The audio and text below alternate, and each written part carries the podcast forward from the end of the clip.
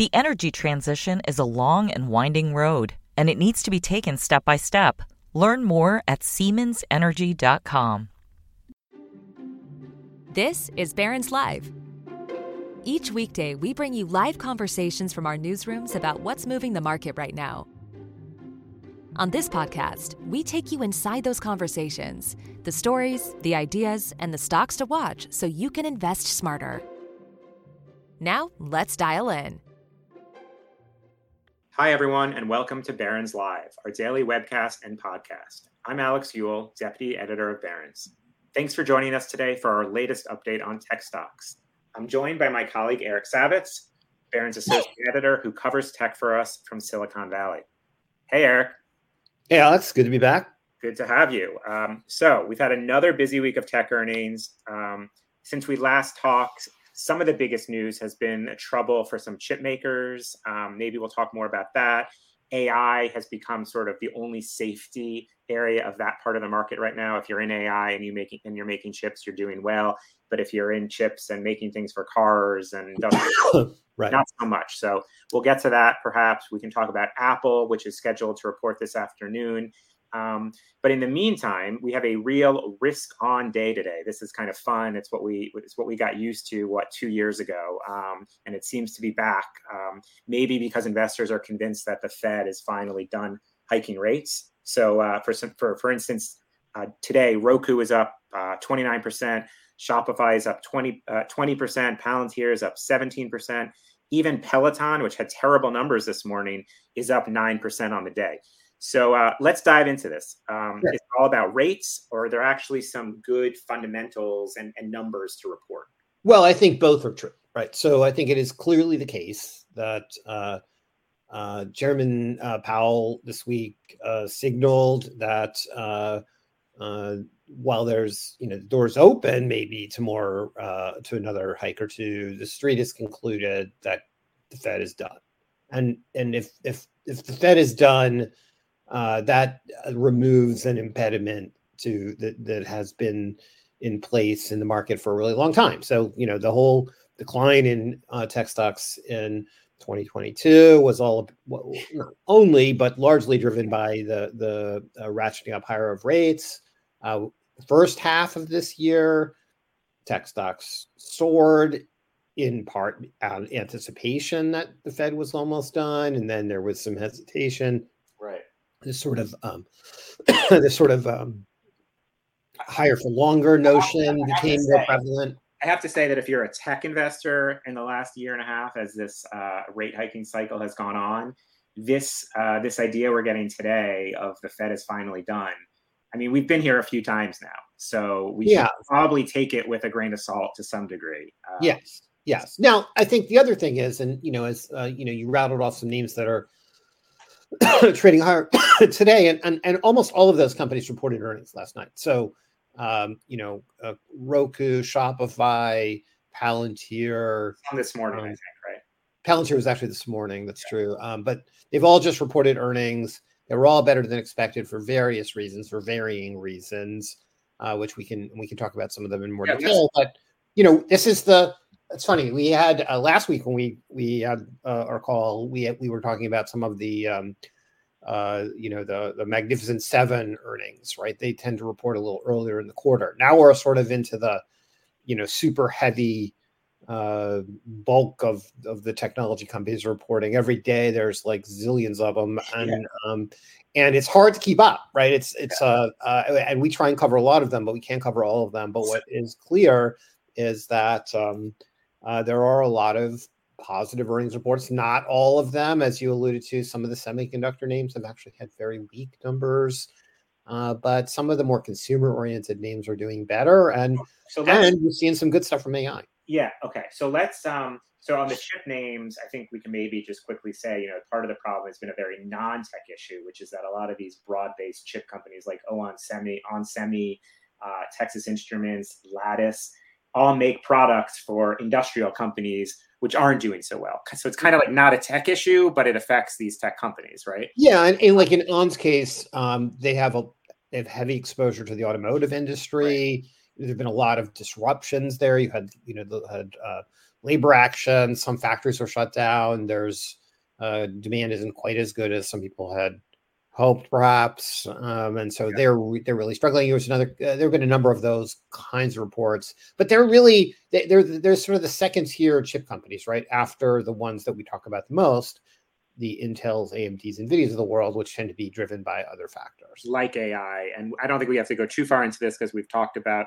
uh, these guys before. But but AI continues to, to certainly support um, the bigger chip makers that are making the more advanced chips. Yes, that's true. So, okay, so here, why don't we do this? Because you mentioned it's been hard to keep up. I think an interesting way to go about this this morning would be to hone in on a few of the names. Um, so why don't we start with Shopify because I think it does get to uh, broader theme of uh, what we're seeing for tech companies uh, that have exposure to consumer spending. So Shopify up big today on their earnings. What does that tell us uh, about consumer spending? Well, well, you know, I think it's a it's a positive. Uh, it follows pretty good numbers from Amazon, uh, which which were uh, reported earnings last week after right. our call, actually. Yeah. Um, so so uh, you know they they in fact uh, so so the uh, the company is basically saying that uh, you know consumer spending is resilient, um, and they're you know they're very upbeat. The numbers are strong, and you know they're heading into uh, the most critical quarter, the most critical period of the year for all e-commerce and you know well all retail related businesses and, and, for and for people who have forgotten about shopify as the stock has come so far off its pandemic highs. Shopify's kind of like the second biggest player in e-commerce behind Amazon. They help all these companies turn on um, their own website. They help right. so, so, turn on websites. Right. So, so the difference is if, if you're used if you're selling on Amazon, um, uh, you know it's an Amazon branded experience. You can there, there's obviously millions of people who sell products on Amazon. Um, on Shopify, Shopify is not a single platform like Amazon. They provide the underlying software tools and uh, uh, and pieces to uh, run your own store. So you know it's not Shopify branded. And I, I, think one of the things that's most interesting when you look at their numbers for the quarter is they, uh, besides reporting earnings and revenue, they report gross merchandise volume, like how much stuff was sold okay. through their platform. Right. Um, and they they uh, they sold about fifty six billion dollars worth of stuff mm-hmm. in the mm-hmm. quarter. That's up twenty two percent year over year, and it was about two billion dollars above street consensus. Wow. And so the people are shopping. Uh, yeah, you know, that's the bottom line. All right. Well, that's interesting to me too. You know, this was a as I mentioned, a pandemic darling. I don't know how how far did it come off? Seventy percent, eighty percent from its highs, or it something. Came down way, way down. So it's interesting to see some of this stuff maybe normalizing to some degree, um, and, and we'll keep watching e- uh, the e-commerce thing. So that's uh, interesting there. I'll just quickly say DoorDash and um, Airbnb are they benefiting from similar things that we've seen this week? Um, well, it's kind of a split decision. Um, DoorDash had a very good quarter. Uh, that stock is also up 16% uh, today. Uh, they are uh, they're doing extremely well. People are clearly ordering food, um, and they continue to, I think, take uh, take market share in, in food delivery. They're doing great. Um, Airbnb is a little more mixed story. They uh, the guidance there was a little bit light.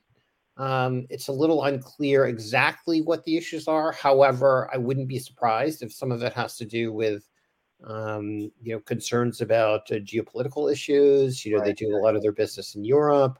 Um, it's a little bit mixed, more mixed story. And uh, I would note, by the way, that uh, later today we're going to get results from both uh, Expedia and Booking, uh, which are the two largest uh, other players and you know the online travel agency space. So really? that will give us a lot more clarity. Yeah, that'll be that. That is that will be more interesting than usual for sure. Um, okay, so that that's good. Um, we'll keep going since we have a lot to discuss. I will just point out, by the way, because I, I, I brought up the pandemic a few times and how we're seeing themes uh, unwind or, or come back. It's very interesting to me that on the list, the list of about 100 or 150 stocks that I that I have on my uh, watch list right here, the only one with any real substantial losses today and also on earnings is Moderna. So oh, um, I that is, you know it, it is interesting um, if we're really truly unwinding the pandemic play or the post-pandemic play. I mean, you kind of get lost in where the trade is these days. But I just thought that was worth noting. Um, okay, so let's uh, let's see. So we talked about kind of Shopify.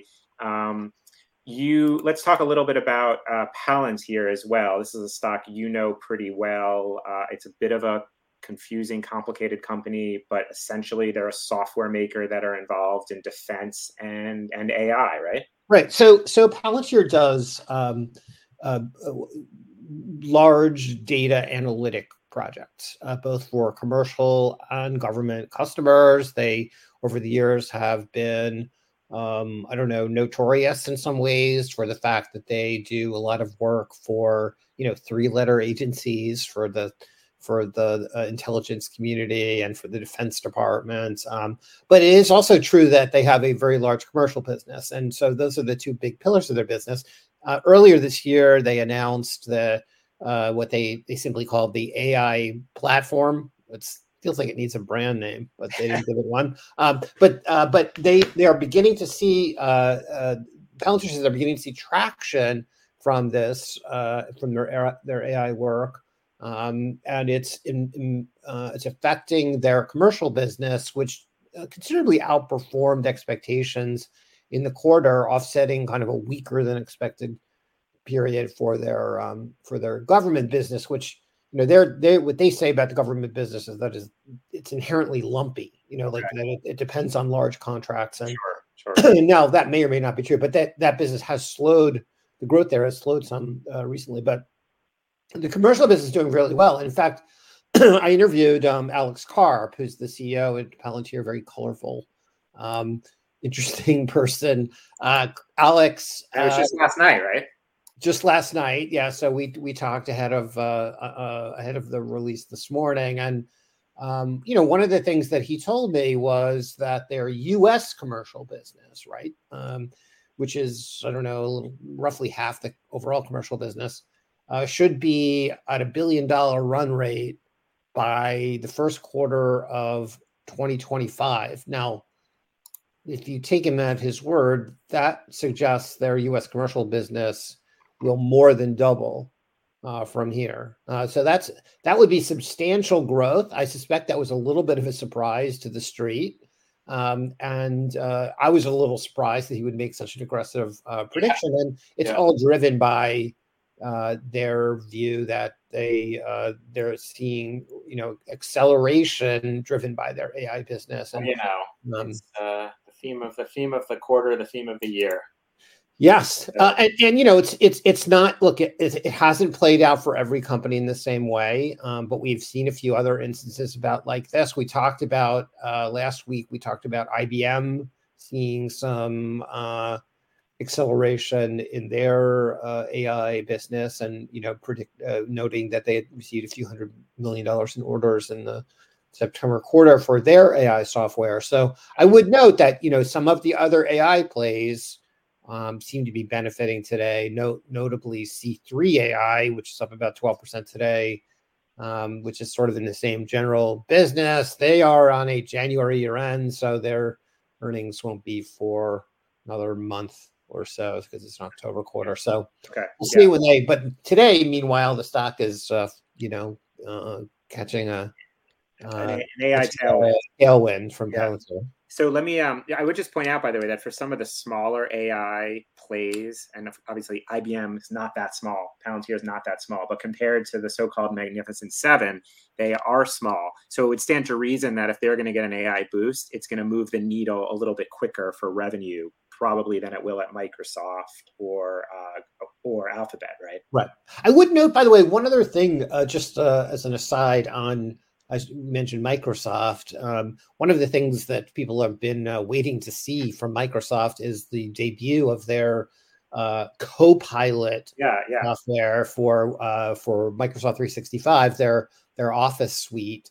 Um, you know, which includes like Word and, and Excel and PowerPoint, etc. Uh, so that that uh, that project selling the Copilot uh, started yesterday. So it yeah. went live yesterday. It's not cheap and it's not cheap. It's thirty dollars. It's priced at thirty dollars per user per month. But that's on top of the Office 365. Yes, you're already paying. Right. Which in some cases, if you talk to uh, when you talk to executives about this, some of them will say that they they actually pay less than that per seat for 365 for their users. Now, there's always volume discounts with these things. They say thirty dollars. If you have 100,000 users, you're not paying thirty dollars.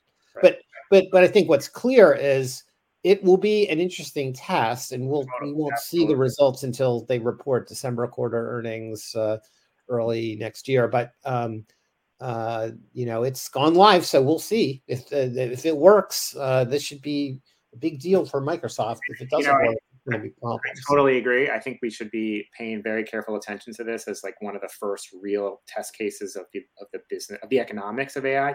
It's uh, what I, some of what I read was reading yesterday is I think they're already trying to justify this. So if it's thirty, if it does come in at thirty dollars um, extra per user per month, that's what three hundred and sixty dollars a year um, so I hope I'm doing my math right. $306 a year. And what they would say is that's like two hours of a worker's time, let's say, for any given year. So if you get two hours of benefit from this AI, this is dirt cheap, right? Or, you know, or even free. And then it just gives right. from that point on. So it all it, it'll be fascinating to see if that if that works out and if it's if it's actually useful and it saves two hours or more of time a year it's going to pay for itself, right? Right. Well, because it gets at this underlying question in AI, which is how is it going to be paid for? Because Microsoft wants extra money for their work on AI, and so does more or less everyone else who's true.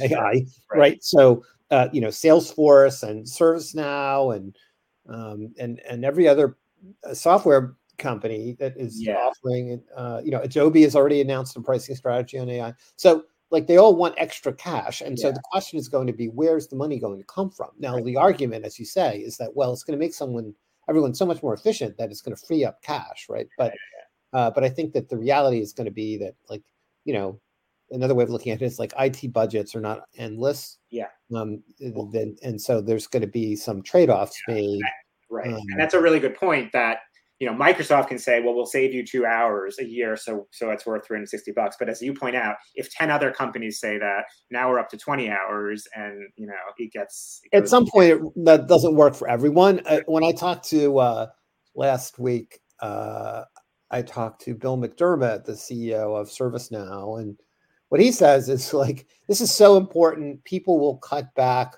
on like sg&a like they're going to spend they're going to spend less on uh, on you know the the basic cost of running their business, that they'll reduce salespeople, that they'll cut back on you know administrative costs to spend for this. Are we going to get less fruit in our office? Is that what they're mm. saying, basically? Uh, maybe. Well, you know, we'll see. Uh, you know, I work at home. I don't. I have to go shopping to get fruit in my office. So. All right. Okay. Um, so let's let's keep going because um, I, I promised a yeah. few specific di- uh, mm-hmm. dives into a few companies. Let's do. Um, let's talk about Roku um, next. Uh, that stock now I'm looking is up 31% today. Uh, also on earnings, it's obviously has um, it's a big streaming play, arguably like the, the uh, pure one of the few pure plays on streaming.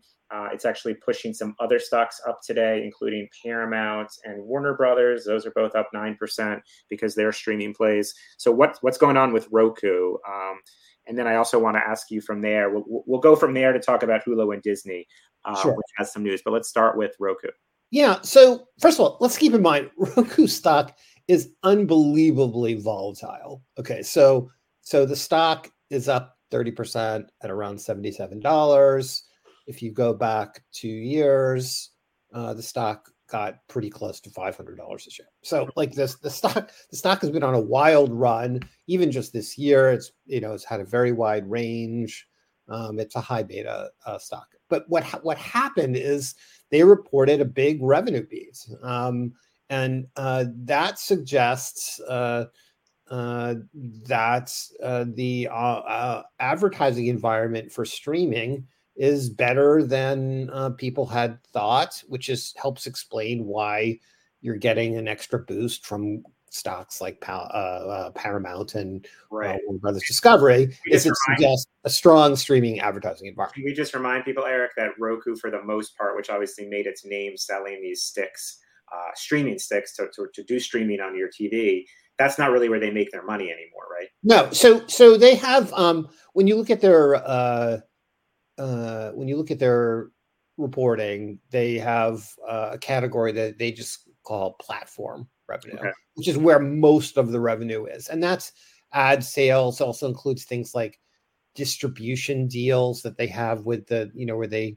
they they get paid to carry some of these channels, things like that. But it's mostly advertising. Um, some of that on their own channel, the Roku channel, which has actually uh, been generating uh, uh, quite a bit of uh, traffic. It's now more than one percent of total U.S. television viewing hours. That's something we wrote about um, a few months ago. Um, we wrote about fast channels. Uh, but the bottom line is, it's it's driven by advertising. They they still make streaming sticks. They still license their OS to television manufacturers. They actually have some of their own televisions now. Uh, okay. Uh, they do a few other ancillary things, but it's basically an advertising play.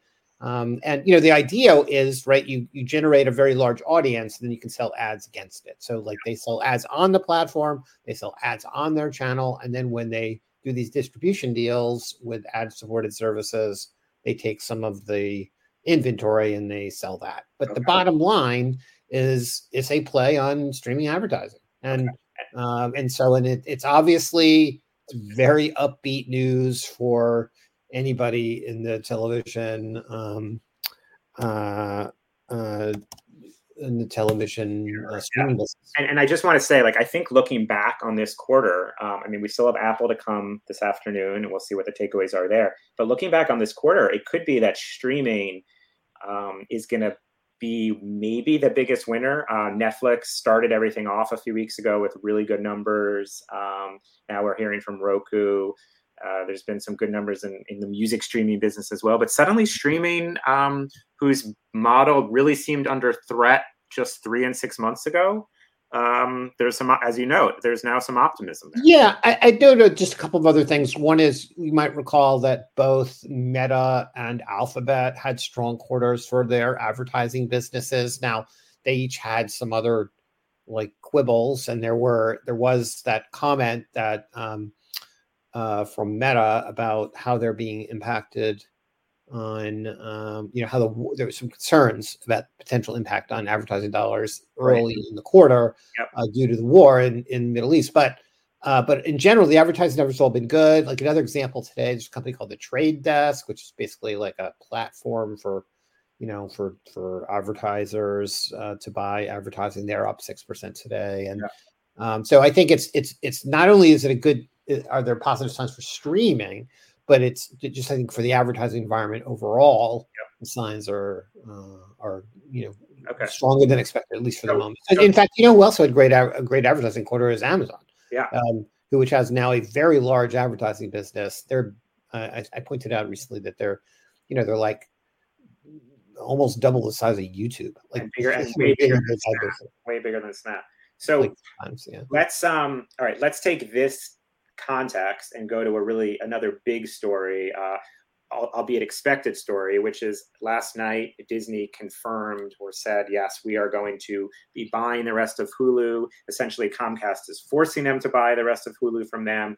And there's this, you've written about this, but there's this floor in place that the transaction to buy the remaining 33% of Hulu from Comcast uh, will cost Disney at least $8.6 billion. But right. based on what we just talked about, and based on some numbers that are out there that you've written about, the number in that bill could be way bigger than 8.6 billion to buy the rest of Hulu, right? Right. So this is a fascinating situation. So, uh, you know, Comcast and Hulu, I'm sorry, Comcast and Disney, uh, five years ago signed this agreement.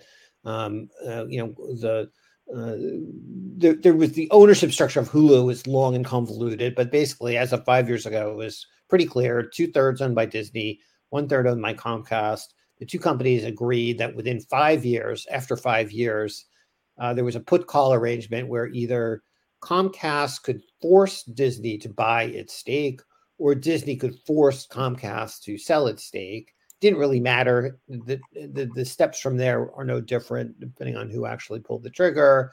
Uh, but and there, there was a floor, as you say, there was a floor price for the value of Hulu and the floor price they set was $27.5 billion. And so the implication was at like at a minimum, um, you know, Disney would pay Comcast uh, a third of 27.5 with minus some adjustments for like capital calls for Hulu. And so, as you say, it was like over eight billion dollars that they announced they were going to pay last right. Now, the thing about that announcement is there was like nothing new in it, right? Like except the exact number that was, uh, you know, the, the the tweak number of how much they would have to pay, and the fact that they have to pay it by the end of November. So, like they once once the trigger is pulled, uh, Disney was had a 30 day window to pay their pro rata amount of Hulu. Yeah. Now, here's the catch. Um, the, the, it has the, the costliest. It has the costliest fine print maybe of all time. Yeah, so that's, that's actually that potentially will be true. So the, the rule is uh, that that both sides now hire bankers. Presumably, they've already hired bankers. Each of their bankers do a valuation uh, exercise on Hulu and te- and say how much they think it's worth. And um, under the the rules of their agreement, if the two figures from the two sides are within 10% of each other, they just average them and take the middle number. That's that will be the number. If they're more than 10% apart, which is kind of likely actually, because given the interests of each side of having the number either be smaller or bigger, um, then the two bankers hire a third banker, and that third banker also gives an estimate on uh, the valuation of Hulu then they take the two that are closest together and split the difference. Now, where's that going to end up? Well, I don't know, but here's the here's what I would here's the math that I did uh, recently in doing a story about Comcast is you kind of go, okay, well, so what's the best comp on Hulu? I think it's fair to say that it's Netflix. Right. Um, really, some of the others don't really look like them. You can't yeah. use Paramount, which has like a broadcasting business. And yeah, stuff. Yeah. Uh, so, and you can't use like Warner doesn't make sense. They own CNN. Like, there's just like a bunch of things that are not comparable. So, if you use Netflix, um, you know, you can value it um, on a multiple revenue. You can value it on a prescriber basis, depending what number you choose. You could get a you can easily get a valuation, uh, not at 27 and a half billion, but 40 or even 60 billion dollars uh, a number in the $60 billion range, which is at the far end of like what's likely. But if you got a number of that size, that's a debacle for Disney because then they got to come up with another, you know, 10 plus billion dollars. Right. Yeah. So we'll see. They say that the process is going to take, um, you know, we'll we'll wind up sometime in 2024, and we'll see. I, I would note, by the way, that uh, as we've reported, Comcast CEO Brian Roberts has has been on the record basically salivating like at the prospect for what this number could really be. He he makes the argument that the number is way above what it was five years ago, and you know, like you could see his point. The world well, has changed. It's going to be this is going to be fun to watch. Um, it's to be good. The, the real fireworks are still to come, and you know, Comcast once it sells Hulu, it's not like they're out of the streaming business, right? They still have Peacock, so um, yes, yes, they, so they're not done, and they there are other moving parts in Comcast case, so yeah, uh, they're not finished. With All right, so um, I want to get to um, the story you just wrote, published this morning. Um, it's actually our cover story this week, uh, and it's about kind of the the comeback of the personal computer. Um, so, and this is going to bring us back to our favorite topic of AI because it turns out that along with all the other businesses that are maybe getting a boost from AI, the good old personal computer um, is also going to be getting in on AI on the AI business, and it could be really good for these uh, for for what are pretty cheap stocks. Um, yep. So tell us more, and then um, well, we have it. We'll we'll go from there. Um, okay. So so from about this story too already from our readers. So. Sure. So so look, the the lay of the land here is that the PC industry has been in a funk, right? PC sales surged during the pandemic because we were all stuck at home and we needed more laptops. Otherwise, not everybody could get things done, right? So surge in demand in you know in, in 2021 um, things then, as as the world went back to normal, we we saw demand slide, and we've now had eight straight quarters of year over year declines in PC unit volume. So it's kind of in a funk, right? And there's been this sense that like, you know, a PC is sort of a dumb terminal. Like we're doing all our work in the cloud, emails in the cloud, you know, using Google Docs or Microsoft Office, everything's in the cloud, and you know, who cares what kind of PC you have? Okay, so now there's a new wrinkle. So the PC companies, including Dell and HP, Lenovo, and the rest, um, and that their key chip providers, the microprocessor companies, Intel, AMD, and even Qualcomm, um, have uh, are all super excited about the idea that we're going to make a new class of PCs. They just call them AI PCs, and uh, that these new kinds of PCs will be capable of running the kind of AI applications that we'd all kind of assumed you'd need the cloud to do. Mm-hmm. Um, and so, so, th- and this is interesting for a whole bunch of reasons. So, so one is like some kinds of AI applications that involve using a lot of your own data, like stuff like your own documents, your own email, um, say, uh, you know, maybe uh, conversations you have during the day. You have all this information about things that you've generated yourself. Maybe you don't want to share it with the cloud. Right. Maybe you're worried about security, or maybe it's just cheaper to run that. Uh, if you can run that software locally, we're not talking about generating. We're not like building large language models, which is a whole separate thing. But like running these applications on your uh, laptop might be more efficient and right. also involve uh, less latency. You're not going back and forth to the network to kind of get things done all the time. And right. so there's a whole reason, a whole set of reasons people talk about the appeal of doing this. And it does involve a slight change in the architecture of your processor. So to get just slightly technical, um, most PCs have two main kinds of compute. Uh, CPUs, like the basic chip that does the computing that runs your laptop, and GPUs, uh, graphics processors, which are used for displays. Um, and almost everybody has uh, both in their laptops. Um, and now we're getting a third piece, which is something called an NPU, a neural processing unit, sometimes just called a neural engine. Um, and the idea here is that these are specialized computing uh, capabilities intended to run the kinds of stuff you would do with AI, like very large data sets, intensive kinds of uh, computing workloads that doesn't directly affect the CPU. Apple has actually had a neural engine in their um, design uh, processors for five years now. Like they've actually been doing that for a while. Um, but what's changed is the original version of what they were doing are sort of basic stuff that you don't even think that much about, like right. doing the facial unlock on your phone yep. um, or fingerprint reading stuff where you don't want to like you don't want to have to rely on the cloud to do facial unlock on your phone. That would be bad because you might not be on the on the web. So, uh, but like kind of what I describe in the story is like kind of autonomous functions, like uh, like breathing for a human being, like stuff that's going on in the background. But yeah. now we're talking about bringing AI to the forefront, um, and there's the potential that this will drive a whole new class of applications, get people excited about their PCs again in a way that they haven't. Yeah. Okay.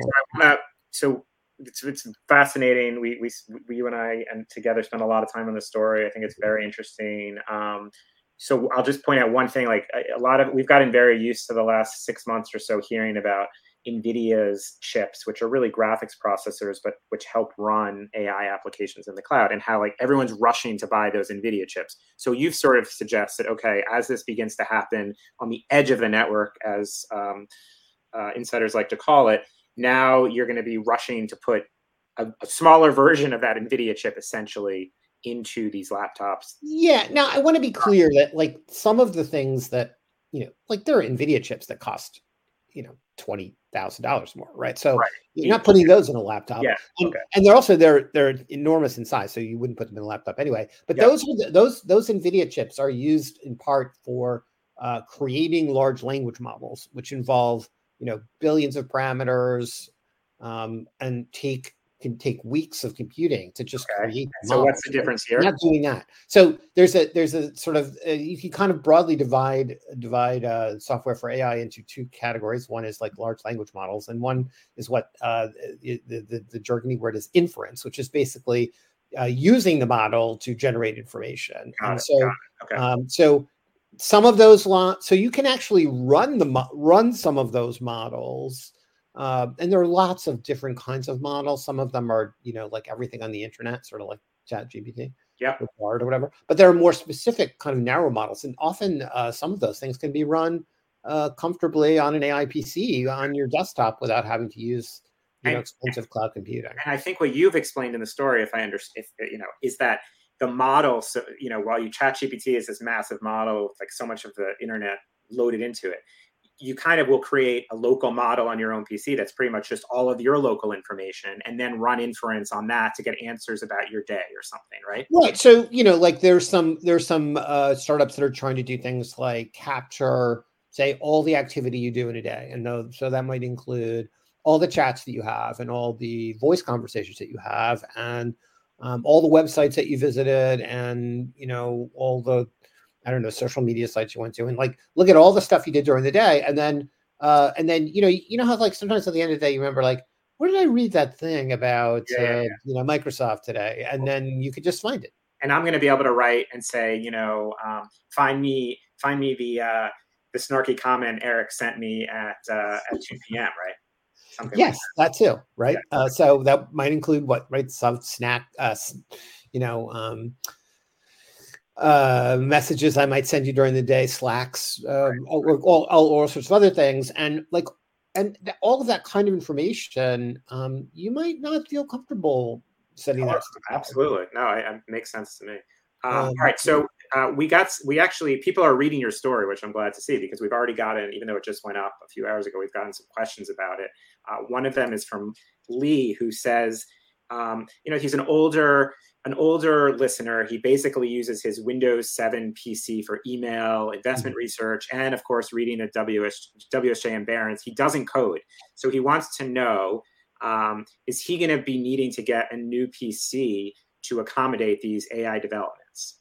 Yeah, so if he's running a Windows 7 machine, maybe he should be buying a new PC. Okay, uh, all right. Uh, but but uh, but but look, I, I, would say the thing about AI applications in general is like you don't need to be a programmer, and, and in fact, quite the opposite. Like the appeal of these applications is often that they have a natural language interface. They'll be easy to use. Yeah, yeah, yeah. yeah. Right, like even even uh, uh, not only don't you have to be a programmer, but if you think about like what Microsoft is trying to do with their Copilot, say for uh, for 365, um, is uh, is make it way easier to use the applications, right? So instead of trying to figure out how am I going to get this data from this Excel spreadsheet into a PowerPoint, right? Like that whole idea just makes my stomach churn. Like, yeah, I, I hate having to do right? It's it's not. I'm not a PowerPoint expert, so like trying to do that is is kind of a nightmare. So, but with what you'll be able to do with these this Copilot software is basically say in natural language, please take the data in this spreadsheet and make a PowerPoint.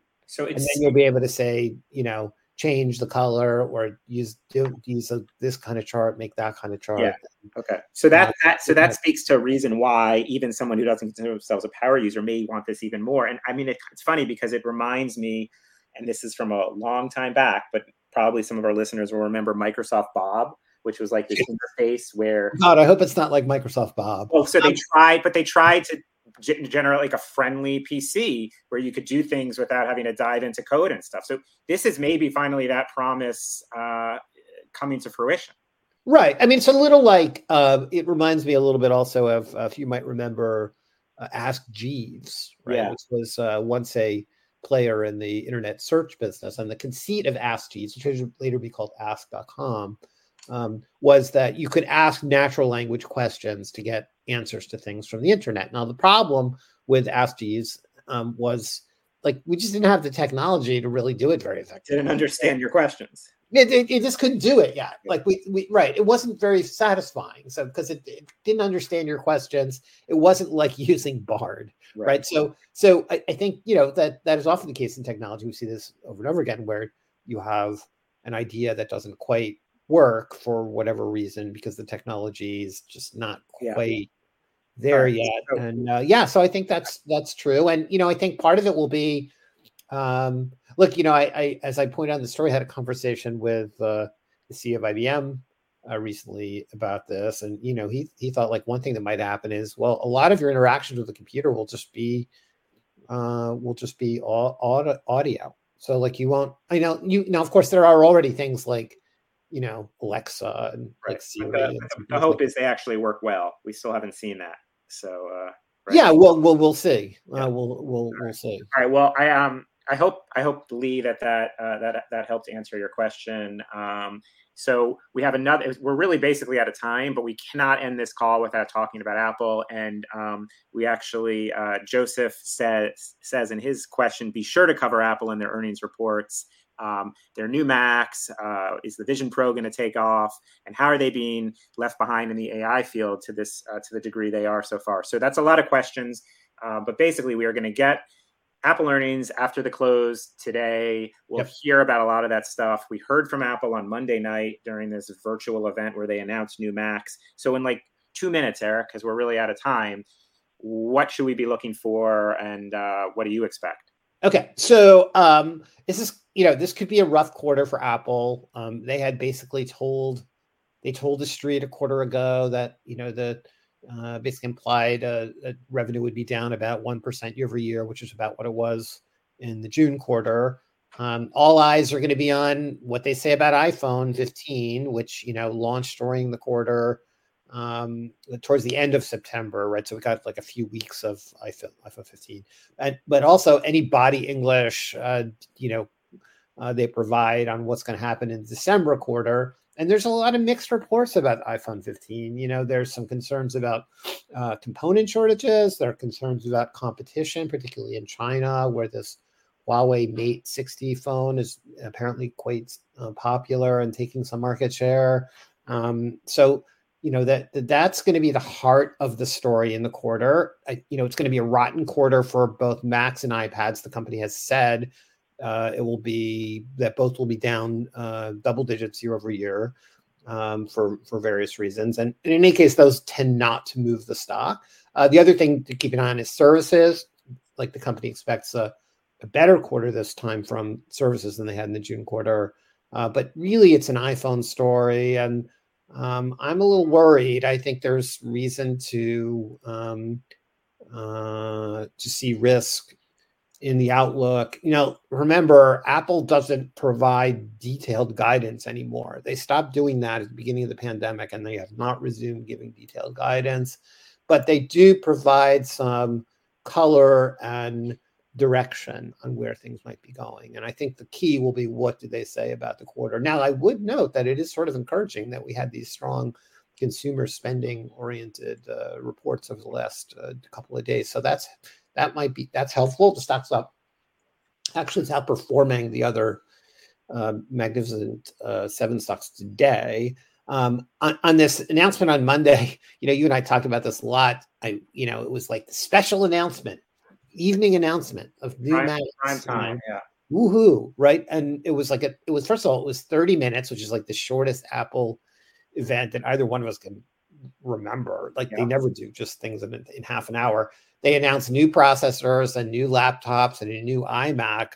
Um, but it all just sort of feels like it doesn't. It feels like the opposite of a special announcement. It felt like they could have done it in a press release. Like they did a press release. Yeah, it, they did not need to like invade people's like dinner and like homework help time uh, to uh, to oh. announce new laptops. So I don't think it moves the needle at all. I think you know uh, Vision Pro, which does which will arrive early in 2024 uh, is unlikely to move the needle, at least in the near term. I mean, even if you think it's going to be a new category for them that will be successful um, at $3,500 a piece, it's going to be niche. Um, it's not going to, it's not going to, they're not going to be enough volume to drive uh, much additional, you know, meaningful revenue for, you know, literally for a year. So, you know, Apple needs a new driver. I think I've said this a few times. Like, I think Apple needs something to get people excited about the stock again. Um, I don't think that's what it is. I don't know what it is. Um, a lot of um, people want it to be AI, and we'll we'll we'll, well, we'll see. That is that is you, you know maybe we wrap on this note that I think it's fascinating that Apple, like as we mentioned, like they've been early on putting you know neural engine capability in their laptops and in, and in iPhones, uh, but they have no clear strategy. There's been some reporting that they're working on large language models, but it's not entirely clear what they're going to do. You know, they could do it in search. You know, there's this this litigation still ongoing. It's not quite done yet. This case involving uh, Google's um, search business, which is really focused on the fact that they've locked up search uh, in, in, exchange for large payments to Apple. Yeah. Uh, locked up search on uh, Safari and the iPhone, and if that was to come undone, I don't know. Maybe Apple maybe becomes the yeah. AI search company. We'll All see. Right we will see. We probably won't get that uh, today, but, but, probably not today. You never know. But I will. I will uh, tell folks that uh, we'll be covering this live at 4:30 p.m. today, when um, Eastern time, when uh, when Apple earnings come out. So all of it.